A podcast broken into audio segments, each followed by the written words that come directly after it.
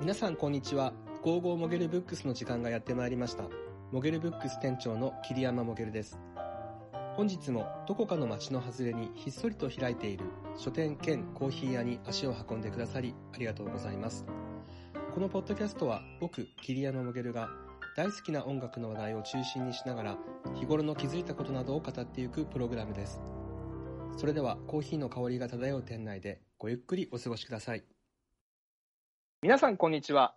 桐山モゲルの55モゲルブックス第5回目です。それでここで君と会うなんて予想もできないことだった。神様がそばにいるような時間な気分でね、やっていきたいと思います。えー僕はモゲルブックス店長の桐山モゲルです。そして、はい。天人意見アシスタントのタイプライターです。はい。えー今回は前回配信したコチーさんとの対談の第2回目です。はい。あの、第1回目めちゃめちゃ盛り上がってました。はい。もう小沢健二さんの話になるとですね、この2人のトークは止まらないという感じで、はいそのまま、はい、2回目も、えー突っ走ったトークが聞けるかと思います。はい。楽しみです。えーそれでは対談の様子、どうぞ。えー、と結構ここまでですねあのいきなり深い話入ってしまったんですけれどもコチンさんは今回のツアーははい、どこの会場から参加したんですかあ私はあの神戸の神戸パあンガンが初っ端でしたああーあれですねバンド編成のやつですねそうですそうですねはいどうですかどうでしたええすっごい良かったです、うんうん、やっぱりその一番最初に見たっていうのはあるもうあるかもしれないけど私は神戸が一番なんかちょっと感動しました、うん見た時なるほどえじゃあ全部のツアーの日程通して神戸が一番良かったっああていう感じですかねうーんいやそうん、うんそう かなあちなみに だから、えー、と神戸が最初で、その後は名古屋以外は全部行ったんでしたっけ大阪2日東京2日で全5全5公演ねうんはい8公演のうち5公演も行かれたと、えーはいい、うことでじゃあその中でも、まあ、湾岸のやつが、まあ、特別だったっていうあ、そうですことね。ですなかねんか、うんうん特別感もありました。うん、何が特別だったんでしょうかこれね行ってない人もいると思うんですよね、あうーん、今回のツアーってあの、まあ、30人編成のあのオーケストラのツアーっていうのがまあうん多くの会場で行われていたことで、あの神戸のセットだけ、まあ、5人の編成でバンドだったとうんいうことで、うんうんあのメンバー紹介がない分うん曲数が多かったなみたいああそうでしたよね、なうんえっとだってウルトラマン全部もやったし、うんシナモンもやったし、うんエルフエゴもやったし、うん天気読みあ天気読みもそうかうんあと愛し愛されて愛し愛されて生きるのさ5曲他のセットにはない曲やってるっていう、あまあ天気読みは東京でやったんだよねそううんそうそう東京でもやったけどうんううんんうんうんそうそうそうそれだけ湾岸だけで聴けた曲があってうんお得感満満足感載あ満載でしたね あとは今回のその全体の構成がうん割とこうなんて言ったらいいんでしょうかねもうつなぎ目なく うんもう曲から曲へのこう流れるようなメドレーみたいな、うんうんそういう形式が印象的だと思ったうんですよ。ん私もその、うんなんかロー、えー、と一応並木からアルペジオうんがつながるときにこう最後小沢さんが「あー」とか言って声をこうバーッと伸ばしてこうつないでいくみたいなうん、あそこがすごいあー印象的そうですねであの姿勢あーあああーですーあーそうそこでなんか時間がうんぐわーってこう戻ったり、うんうんうん、進んだりするその走馬灯みたいにこう景色がぶわーって変え変わっていく様子が、うんあの頭の中で見えた感じで、うんなんかすごいそれがなんかすごい仕掛けやなと思ってうんうんうん小沢、さんなりのそのフィジカルなあことーではいはいはいそれを感じさせるそうってでいうすよね歌い方でそうフィジカルの力っていうか、うんなんだろう映像とかそう演出とかじゃなくって本当にこう歌っていううんか声とかでそれをなんか感じさせてくれるのが、うんなんかやっぱり小沢さんすごいなと思って小沢さんすごいですねああと今思いついたっていうか思い出したんですけど結構頻繁にあのステージのバックの幕が開いたり閉じたりしますねしたああ、してたしてた。でもねあれって何の意味なのかよく分かんなくて、うんなんか別に映像が映し出されるわけじゃなかったようん、ね、うんうんうんうん。だけどあれが何かしらの効果を生んでたんだろうか、うん、産んでたんでしょうね。それさ今それ思いついてからちゃんと見ればよかったそしたら、ら何かあそこで幕があの開く途中で、タイミングそうもしかしたら過去がうん幕が閉じてる状態で、現在が幕が開いてる状態みたいな、そういう意味があったかもしれなあいかもしれない。そうで知すよらないね間にこう目に入ってて、まあ、ああいやちょっと残念だなもう一回見 たい映像をそうそうぜそういやこれさあの ねツアーに参加した方はひうんわかわかるんじゃないかなと思うけどね、あうんの手前の幕じゃなくて奥の幕ねうんその演奏者の奥うんうんううんん、大体そこに幕が張られると、あのーえ歌と演奏に合わせた映像とかが流れたりするんだけど、うん今回の小沢さんのライブはそれが全くないとうんだけど開いたり閉じたりしてるっていうのが何かの意味だったかもしれうない、んそうかちゃんとそれ、うん、あこういう思い出しがあるからいいですそようねそうそうそう思い出しがあるからいいですねなんか話悔しい 脱ですよ線してるねけどだからだからこそ映像化をね、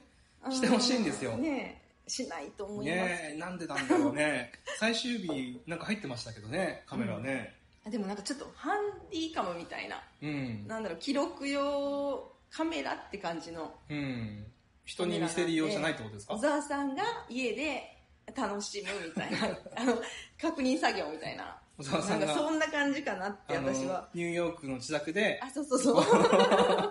みんなで晩ご飯食べながら、こう、見返したりとかしてるんですかね。ねえあのスタッフとかスとタッフさんとか、なんか選ばれし者たちだけが呼ばれるパーティーみたいな、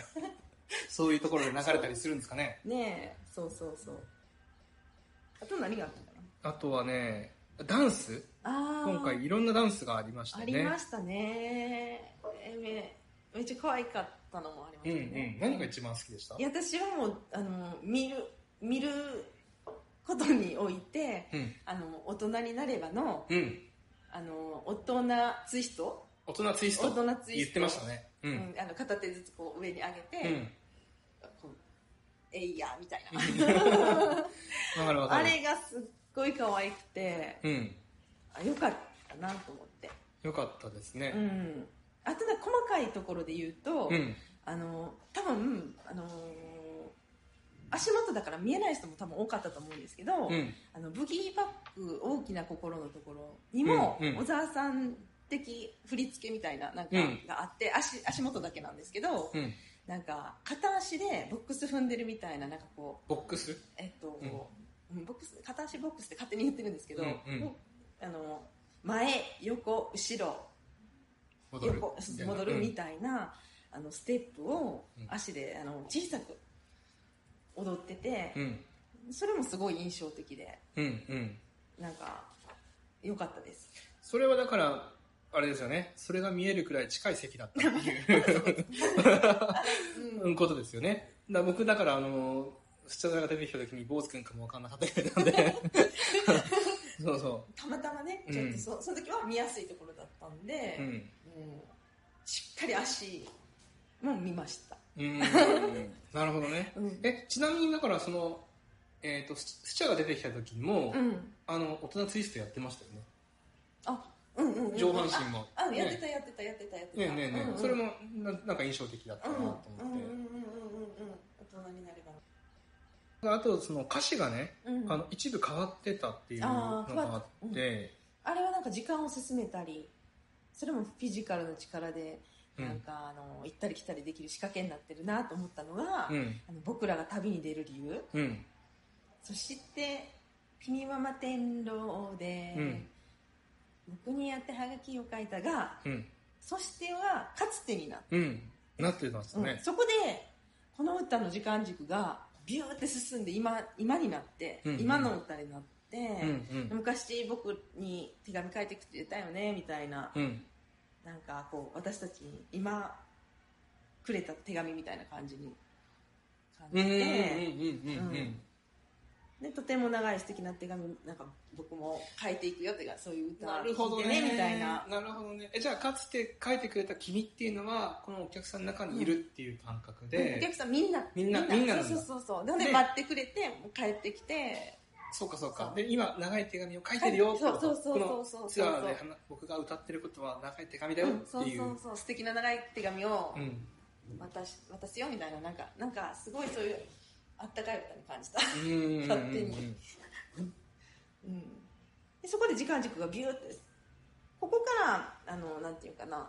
アンコールが始まるから、うんここでブワって一気に時間が今になってそこからまた香るで今の時間軸にずっと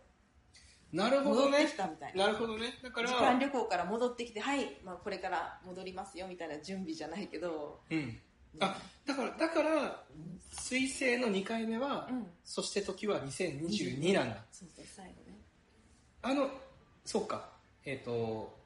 アンコールの後は現在になってるっていうね、そうその現在の時間軸にずっとなるほどいやそれを面白いですねあのだからアンコールの前はピンクと緑が象徴するように、昔と今を行ったり来たりしてたと、だけどそのかつて「君は摩天楼で」っていう現在に引き戻し、引き戻してるんだうん、3文字変えるだけですごくないすごいそれですごい歌の感じが感じ方が変わるっていうところがなんかすごいバーンスタインじゃないけど、うんそういうのをなんかやってるなみたいな、うんそれもしかも過度な演出がないのに、うんうんそれを感じれるっていうのが、そうですよ本当にすごいなと思ってそうだよねうん、で最後「すごい彗な星」を歌うんだけど2番のあの歌詞であそこの部分をすごいなんか伝えたかったのかなと思って、うんあうのん、あそこの部分というのはえっ、と2000年代の嘘が多いから始まった、うんうんで真実は勝あのだんだんと勝利するだんだん勝利するうん、うんそうそうで今ここにある暮らしこそが、うんあの宇宙だよっていう、うんあそこで終わっていく、うんそのアカペラっぽい感じでこう終わっていくところが、うんすっごい感動的でなんかもう手をこう両手を上げねそう広げてそうんああそこいいよねううんあのなんか最高のエンディングやなと思って、うん泣いちゃう泣いちゃう泣いちゃ う僕もあれ見た時にあ終わっちゃうんだっていう感じがあったね、うんこれ以上はないだろうっていう終わり方を最後されるので、うんこのコロナ禍を抜けて抜けたっていうかそういろいろあってやっと集まれて、ん今が宇宙だよっていうその終わり方うんうんよかったです、よかったですね、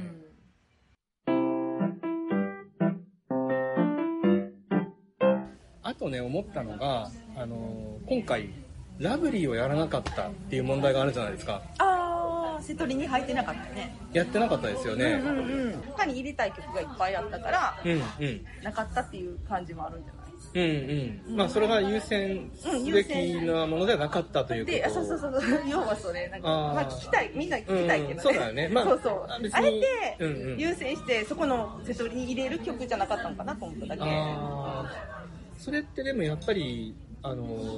ななんて言ったらいいですかねあの忖度してないというかやっぱり今回のツアーに関しての一つ伝えたいことっていうのを本当に大切にしてるからかなと思っていて、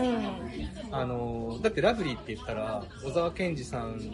の代表曲なわけじゃないですか、で山下達郎さんで言ったら「クリスマスイブ」みたいなあうんポール・マッカートニーで言ったらイエスだねみたいななんかライブに行ったら、まあ、これは聴けるだろうなって思うような曲あうんだと思うんですよね、うんそれをやらないっていうことは、あの絶対それも意識してると思うんですよね、今回入れなかったいいかな本当にこれでっていうかさもっと言ったらあのドアノキクもやらなかったとはいえちょっとだけあのイントロはやったじゃないですかうんうんうんうんやってたね,、僕らが旅に出る理由の 前にイントロしかも「リラ2」っていうのが入っもうて踊るよっていうところでなんか急 にそうそ うそうあれなんか寸止めみたいな感じ右左とかってこうあそういえばあのダンスだったって思い出した頃にもう僕旅に行ってるっていう、そんな感じで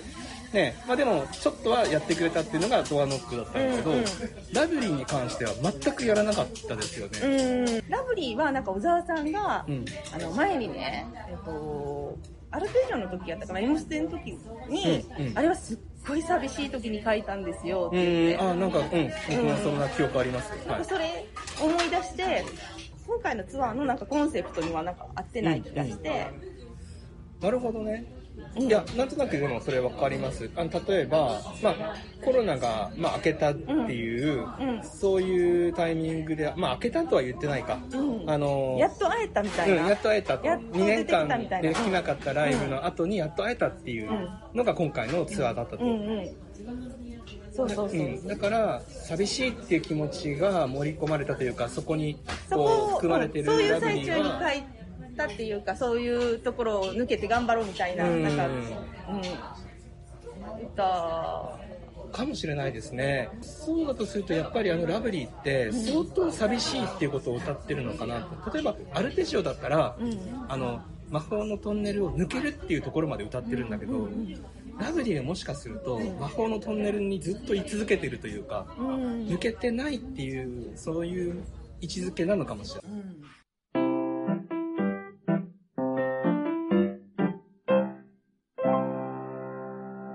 はい、コチーさんと僕の対談第2回目をお聞きいただきました。はい。えーこの対談はあと1回分収録しておりますので、えー次回第3回目が最終回となります。はい。